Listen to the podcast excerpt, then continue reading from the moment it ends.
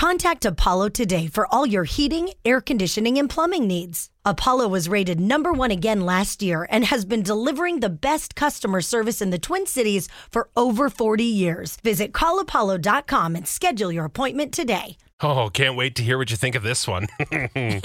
oh man, what a what a weird predicament. Go ahead, Jordan. Tell everybody what's going on. This is going to sound really strange, so just be open minded.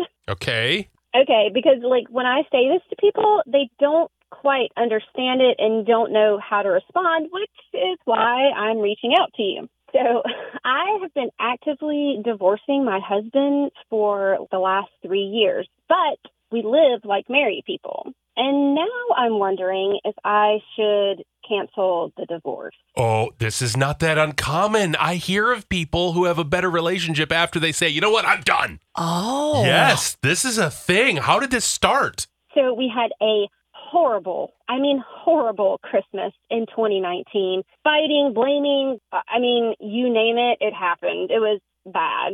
It's like this had been building for years. And finally, after the new year, I just said, I'm done. I, I can't do this anymore. It's just too much. So my New Year's resolution in 2020 was to divorce my husband. And we started to go down that road. Well, around March of 2020, this little virus came along and totally locked us back up. We both lost our jobs. We were stuck at home and we were kind of forced to deal with our stuff. Like we couldn't get away from each other, literally. Ha! It's like it was meant to be. Oh, man. We kind of agreed that we would still divorce, but we would do it nice because we don't want to hate each other and the pandemic was actually really great for like healing our relationship. I mean, obviously it was really scary too, but trying to get in front of a judge during the heart of the pandemic was, I mean, it was impossible. There was no way we were doing it. So we just had to suck it up and live our lives like the best we could. And we vowed to end this like once and for all once things got back to quote normal, right? But then, I don't know, stuff just kept coming at us. So in the summer of 2021, his mom and dad both died with COVID. Oh. Oh, man, I'm sorry. I mean, I couldn't leave him, you know, during this crisis. Losing both your parents, that's brutal. So I stuck around, and on New Year's Day 2022, we celebrated our second divorce anniversary. Oh, yay. What a day to celebrate. Boy, I get it. You're right. Nobody knows how to react to this. So what's crazy though, it was like better than our honeymoon when we celebrated like our second divorce anniversary. I mean, like we laughed and cried. We were able to open up to each other in a way that we hadn't before, it felt like.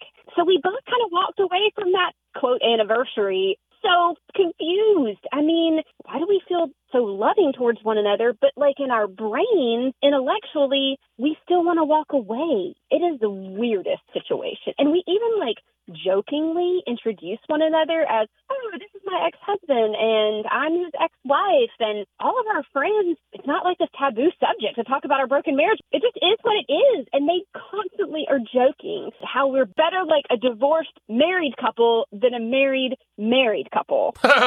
Wow. okay. So fast forward through 2022, I had a serious health scare that pushed off the divorce again. And like while all this was going on with me, like I joked about all the things that my next husband would do for me, but my current husband was actually doing them for me anyway while I was sick. Oh. So here we are, no more drama, no more issues, current day, and a date is set to finally divorce, like to get it all done, button it up once and for all. But I don't know if I should. Oh. He even said this to me the other day, and I was just like, oh my gosh. He said, I'll divorce you for the rest of my life if that's what you want to do, but we don't have to do this. We can just stay exes that fight for our marriage until we're done. Oh my God, I want to cry. That's so sweet. I know. I'm just like, who are you? Like, you finally become the man I wanted. So was it that I needed to threaten divorce to get him to like step up and be the man that I wanted? I mean, I don't know. I, I, I honestly, I don't know how long I can stay in like this in between place, you know? Love him. Love. You're perfect. I don't get this is great. It was meant to be. But just uh, we'll take oh. other people's opinions. Oh, wow. Oh, it's a beautiful, crazy, windy story. I will divorce you for the, the rest, rest of, of our my life. Oh my gosh. Okay. Um, yeah, maybe there are people who have figured this out the hard way and can offer some advice. Kayla, Ramsey, tell us thoughts on Love 'em or List 'em.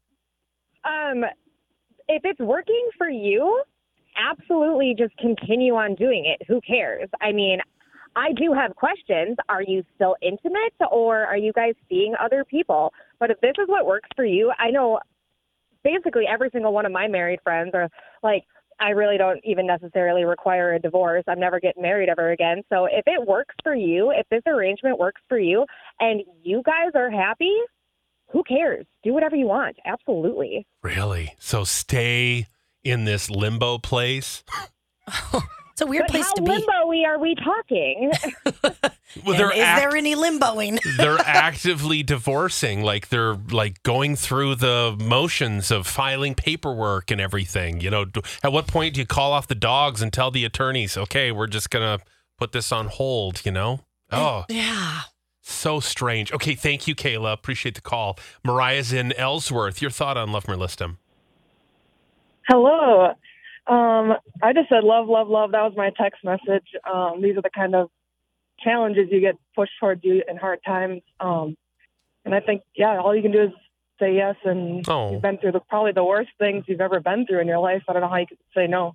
yeah i mean you're right so you'd you'd call off the divorce and just keep giving it a go Absolutely. Oh, wow. Okay. So that's interesting that people are feeling the love, even though she's clinging to the familiar, Yeah. you know, and that's really what it is. Are, are you in love or is it just convenient because it's what you know?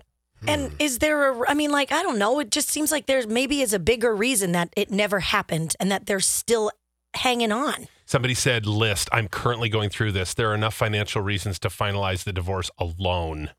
Oh.